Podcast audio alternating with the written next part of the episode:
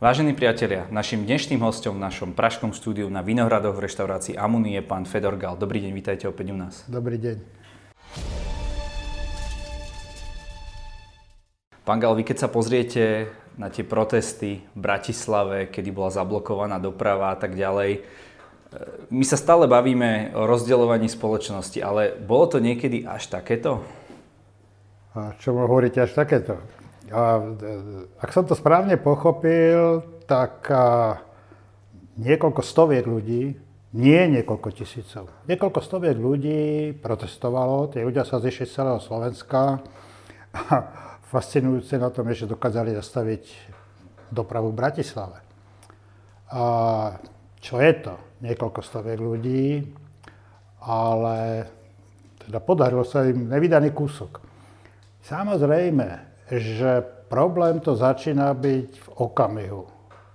Keď sa dirigentskej, keď doberú do rúk dirigentskú paličku predstaviteľia politických elít a začnú sa na tejto emocii preživovať. A to sa na Slovensku deje. A veď ja za posledné roky nestačím žasnúť. Ako zneužívajú niektorí predstavitelia nie len slovenskej politiky, proste predsudky, fámy, lži, pseudofakty a negatívne emócie ľudí. Raz sú to Romovia, raz sú to migranti, raz je to vakcína, raz je to Európska únia, raz je to feminizmus, raz je to lesbická komunita a tak ďalej, ale furt sa niečo nájde. A toto prilievanie oleja do ohňa v mene vlastného alebo skupinového profitu, a tomu profitu ja hovorím aj a volebné preferencie, je cesta do pekiel. Ale toto vieme všetci, ja tu len opakujem frázu, čiže uzavriem to tým, že sledoval som to, bolo mi to, bol to smutný pohľad, ale žasnem nad tým, ako sa dokáže zneužiť téma zdravia a životov ľudí v prospech osobného a skupinového profitu niektorých politických elit. Bodka.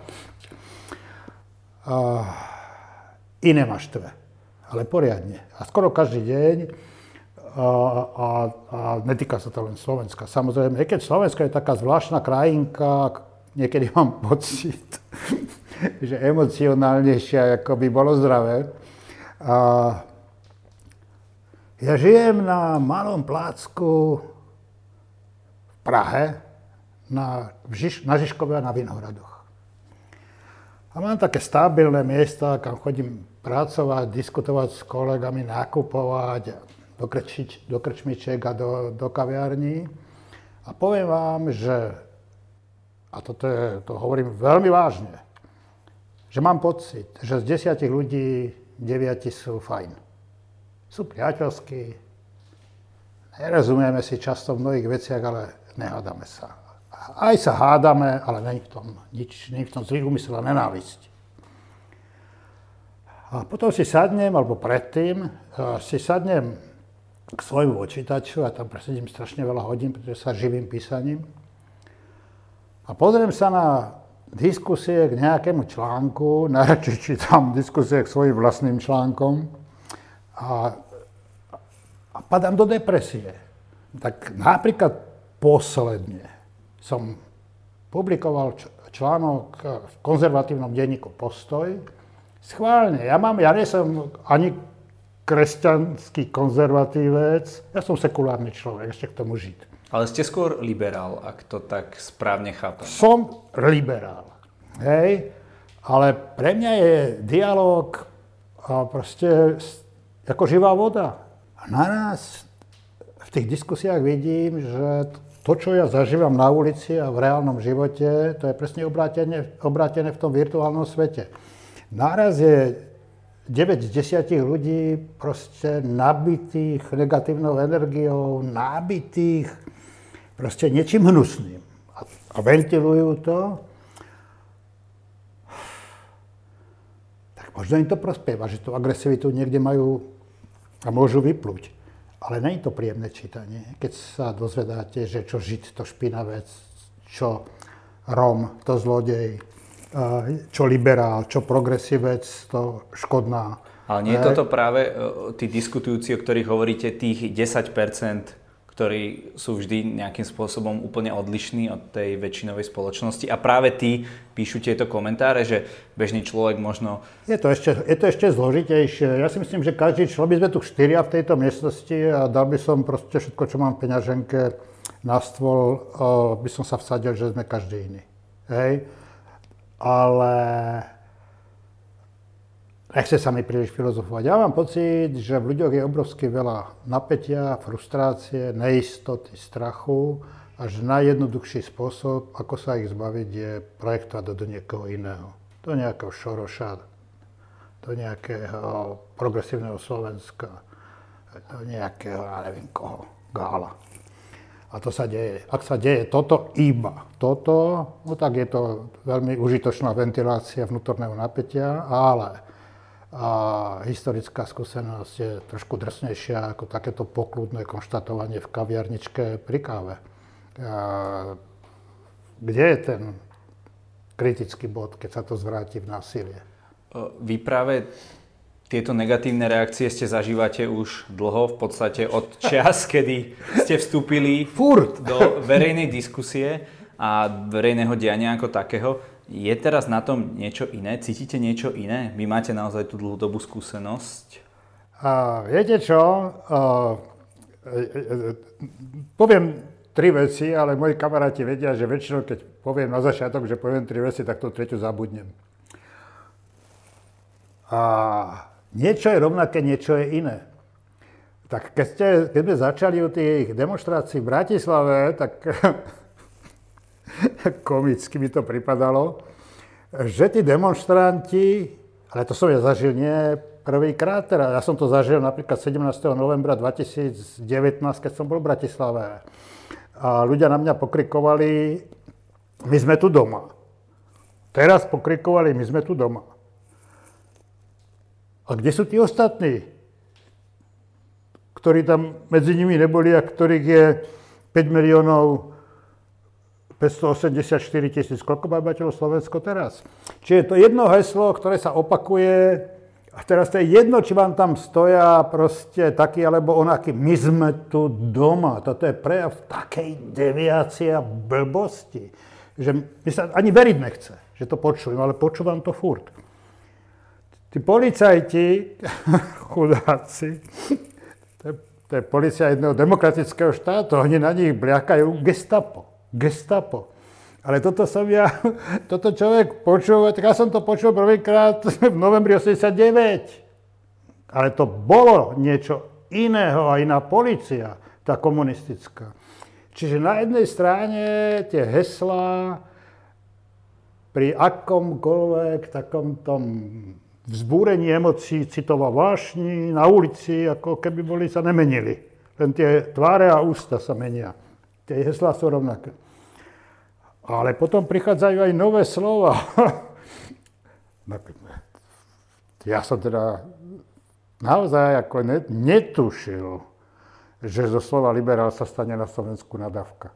A to nebolo už dávno? To sa stalo až no, teraz? ale prosím vás, veď sme, veď e, my sme zápasili o to, aby po páde komunistického režimu bola nastolená liberálna demokracia. Liberálna demokracia.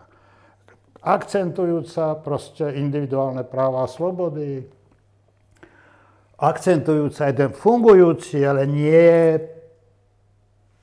obezný štát a akcentujúca otvorenosť, toleranciu. Toto bola v našich hlavách predstava liberálnej demokracie. Dneska, keď poviete, že ste liberál, tak a ešte, aj v tom, ešte aj v tom postoji museli do úvodu k tomu môjmu článku napísať, ako že, že, že, že tú moju ponuku berú ako, ako istým spôsobom moju odvahu vstúpiť do Jamy Levovej a ponúknuť sa ten dialog. A, ale veď keď sa budeme baviť iba ľudia rovnakého zmyšľania, názoru, postojov, tak je to v kybli. Kybli. Vy žijete dlhodobo v Česku, sledujete situáciu teda aj tu, aj, aj na Slovensku. Prečo to v Česku nemám pocit, že je spoločnosť tak rozdelená ako tu? Nechcem používať také tie obľúbené kliše, ako že Slovensko je mladý národ, a že ešte potrebuje kus cesty kráčať, aby dospel. Nechcem hovoriť také tie floskule o tom, že je to religiózny národ, pričom tá religi- religionizita, alebo jak sa to správne hovorí, je strašne plitká na Slovensku keď sa pozriete, ako, ako funguje tá církevná hierarchia. Tak to Myslíte človek... všetkých církví, alebo len tej rímsko-katolíckej? Tak, tak, tak vždycky si robíte obraz uh, od duchu doby podľa tej majoritnej a najsilnejšej zložky inštitúcie. To, sú, to je katolická církev, ktorá dodneska sa nedokázala vysporiadať s TISom a vojnovým slovenským štátom a antisemitizmom a skopo ďalších vecí. Uh, Tie základné problémy sú spoločné. A to nielen na Slovensku, Čechách, ale v celom našom civilizačnom okruhu. Hej. Tak na jednej strane sú tu výzvy ako hrom a zase niekoľko ľudí, alebo kopec ľudí, alebo neviem koľko ľudí, ale nie väčšina ich neuznáva. Hej. A to je, to je fakt ekologické ohrozenie, to je fakt migračná kríza, a to je fakt kríza liberálnej demokracie, to proste a tak ďalej, tak ďalej. To sú problémy, ktoré trápia celý náš civilizačný okruh. A potom sú to špecifické problémy. Tak v strednej Európe e, máme Kačinského, máme Orbána, máme Babiša, mali sme Fica. A to máte takú vzorku, že e, tie, e, vždycky ten politický líder je prejav slobodnej vôle ľudí, pretože vzýšiel zo slobodných demokratických volieb. Tak Kačinský je symbol polského katolicizmu. Orbán je symbol maďarského šovinizmu a populizmu. Teraz chcel som povedať, že čo je symbol Babiš, keď to je slovenský a eštebák, a bývalý spolupracovník komunistickej tajnej policie a robí premiéra v Čechách, ale Babiš je symbol takého zvláštneho pragmatizmu, by som povedal, kde, kde tie prachy sú na prvom mieste, peniaze na druhom a peniaze na treťom mieste a potom už prichádzajú všetky ostatné veci. Hej. No a na Slovensku však buďme sami sebe uprim, úprimní. Áno, od roku 80, od roku 90, od roku 92, 90 bol iný. 92 sú na Slovensku opakujúce sa slobodné a demokratické voľby, v ktorých trikrát vyhral Vladimír Mečiar, trikrát vyhral Robert Fico a naposledy Igor Matovič. Hej?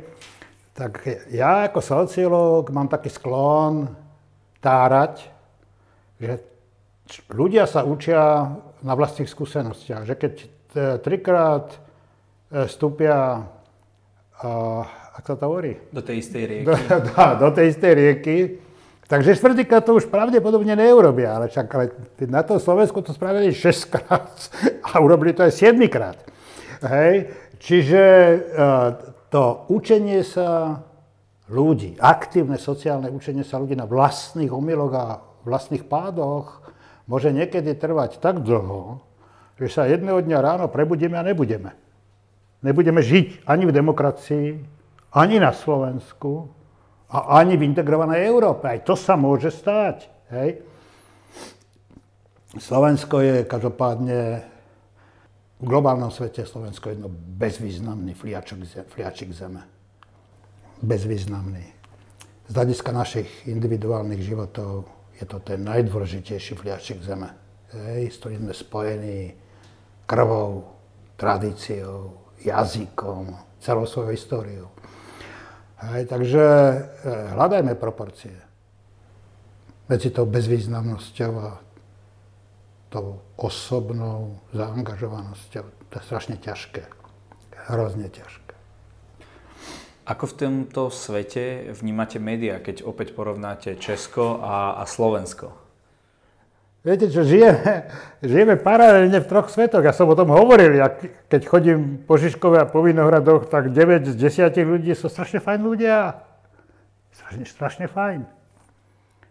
A keď prídem domov a prejdem si headlines a pustím si nejaké videá, prečítam si správy, mám pocit, že to je presne naopak.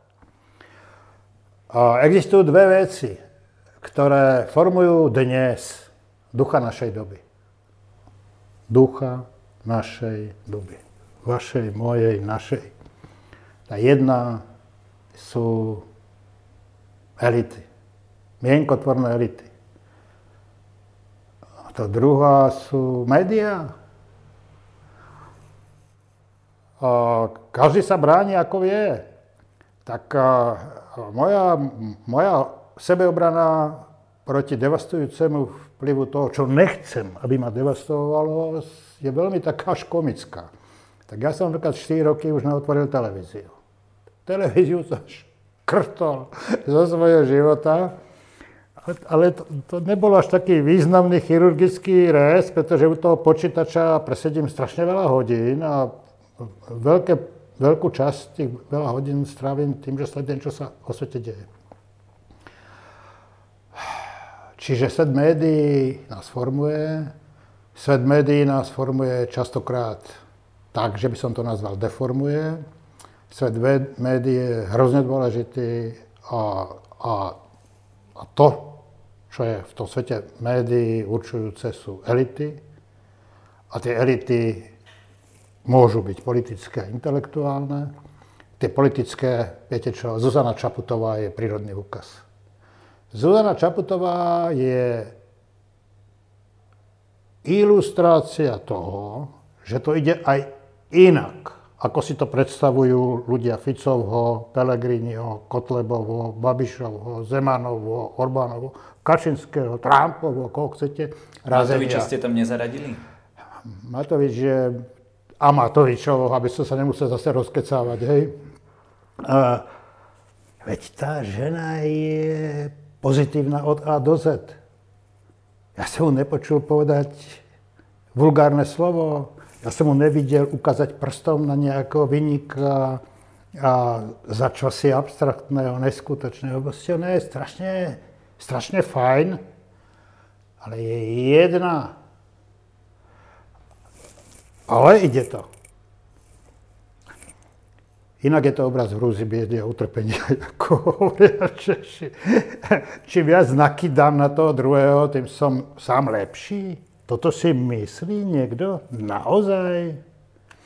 Ale nie je toto podstatou politického boja? Ale ak je toto podstatou politického boja, tak potom výsledkom tejto podstaty politického boja sú aj tí, tie potoky krve, tie kataklizmy, všetky tie násilné konflikty, ktoré sme boli svetkami za posledných 100 rokov. Veď e, sa pozrite... Ja nehovorím, že to je správne, ja len hovorím, či to... Tak a nie je to podstata politiky. Nie je to podstata politiky. Nie. Tak boli aj iní politici, hovoríme štátnici. Keď sa uh pozrieme na to, čo je tým vyhročením toho sporu, aspoň pre mňa je to momentálne vakcinácia a snaha teda, nie že prinútiť, ale možno motivovať ľudí, aby sa dali zaočkovať. Práve tam prichádza ten aktívny krok toho občana, že už nie len, že niečo musí, ale je mu to nejakým spôsobom odporúčané. Ako by ste vy možno motivovali týchto ľudí? Je, je správne napríklad, že sa hovorí, že tí zaočkovaní by mali mať nejakú výhodu voči tým nezaočkovaným, alebo robí to čisto na dobrovoľnej bázi, alebo by museli si platiť tie testy. Proste kde je to riešenie? Lebo o tom prebieha celkom slušná debata. Ale predovšetkým si myslím, že politici sa tejto témy ujali nevhodným spôsobom. A to je téma proste pre, pre lekárov a ľudí, ktorí sa v tom trošku Ktorý, vyznajú. koaliční či opoziční? Či všetci? Všetci. všetci. Všetci. Nevhodným spôsobom, pretože toho spravili kartu v hre. Vo svojej hre. To je jedna vec. A druhá vec je, že veď existujú lapidárne fakty. Existujú už dneska veľmi presne vyhodnotené empirické data o tom, koľko zaočkovaných a koľko nezaočkovaných ľudí zomiera na COVID. No tak, milý spoluobčan, 90% nezaočkovaných v tej, v tej krajine zomrelo. 90%. Tých, čo ochoreli a neboli zaočkovaní. 90%. Vyber si. Vyber si. Hej. Tak tá prvá voľba o tom, čo je výhoda očkovania, je fakt, že prežijem. Prežijem. A, takže ja s týmto, ja som zaočkovaný, moje deti sú zaočkované, moja žena je zaočkovaná, hej, a, ale pritom súčasne ako o sebe môžem prehlásiť, že som aj trošku anarchista a rebel. Hej, aj v čase proste všetkých obmedzení a kríz a pandémií som si našiel cestičky, ako sa stretnúť s kamarátmi, ako si dať pivko, ako proste nestratiť ten kus osobnej slobody, ktorá mi je strašne vzácná a cenná. Hej. Len to robili aj politici a potom sa na nich zvrhla obrovská miera nie že hejtu, ale boli tam aj nejaké, aj hejtu, ale aj z toho boli nejaké konsekvencie, napríklad e, podpredseda parlamentu. Ale to je v poriadku. A politik je rola. Je rola, ktorá je spojená s obrovskou zodpovednosťou. Obrovskou zodpovednosťou. Hej. Politiková frajerka je iný typ frajerky ako, ako frajerka niekoho mimo politiky politikové slova, politikové gesta, politikov životný štýl je pod väčšným drobnohľadom. Tak skôr, než sa rozhodne občan XY, že ide do toho naplno, tak by si mal zvážiť, do čoho teda ide naplno. Príde o súkromný život. Napríklad. Hej. Ale oni vidia mnohí iba proste ten profit. To je lákadlo. Pre mnohých. Možno pre 9 z 10. Čiže politik si musí uvedomovať, že nemôže robiť to, čo ten bežný občan môže. Musí, no mal by, ale nerobia to. A tí, čo to robili, ja si pamätám, ja si pamätám generáciu politikov, s ktorými som kedysi vstupoval pred mnohými rokmi do politiky, pred 32 pre Boha. A väčšinovo to boli hrozne poctiví ľudia hrozne poctivý, pretože robiť politiku v takýchto časoch, keď to riziko vyselo nad hlavou každého, proste nebolo o profite, nebolo o kariére, naopak. Človek sa musel vzdať, spustiť veci, musel sa vzdať zamestnania, kariéry a ísť do toho. Tak e, ja na tie časy spomínam s nostalgiou. Nie je to dnes o tom, e, lebo vidíme, akých máme politikov v parlamente, e, mať hlavne hrošiu kožu? Alebo... Ale ja, ja, ja keď sa pozerám do parlamentu, ja tam vidím aj zo pár skvelých ľudí. Hej, Koľko proste. ide? A, tak ja, ja nemám, ja, nikdy som to nepočítal, ako nesedel som za stolom a ja, ja ich ani nepoznám pomene tých všetkých ľudí.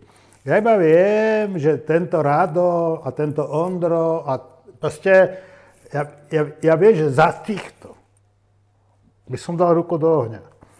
A, a či ich je tam 8%, alebo 12, alebo 4, to vám neviem povedať, ale opäť, viem vám povedať, že jeden človek s charizmou, kompetenciou, vôľou dokáže neuveriteľné veci. Neuveriteľné veci. Jeden človek.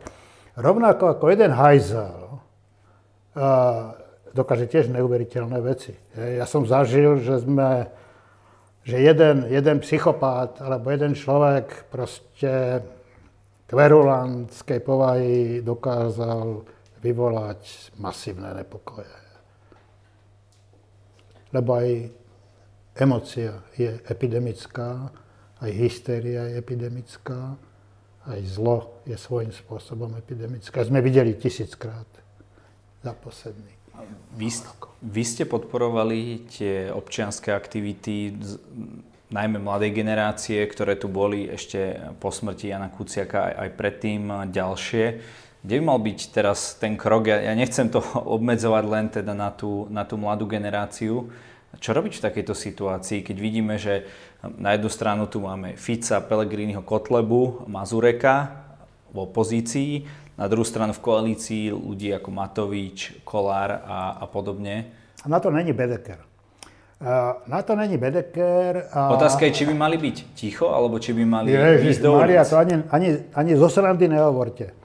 Keď hovorím, že na nie je Bedeker, tak hovorím, že tých situácií, ktoré volajú po osobnom angažmá ľudí, je strašne moc.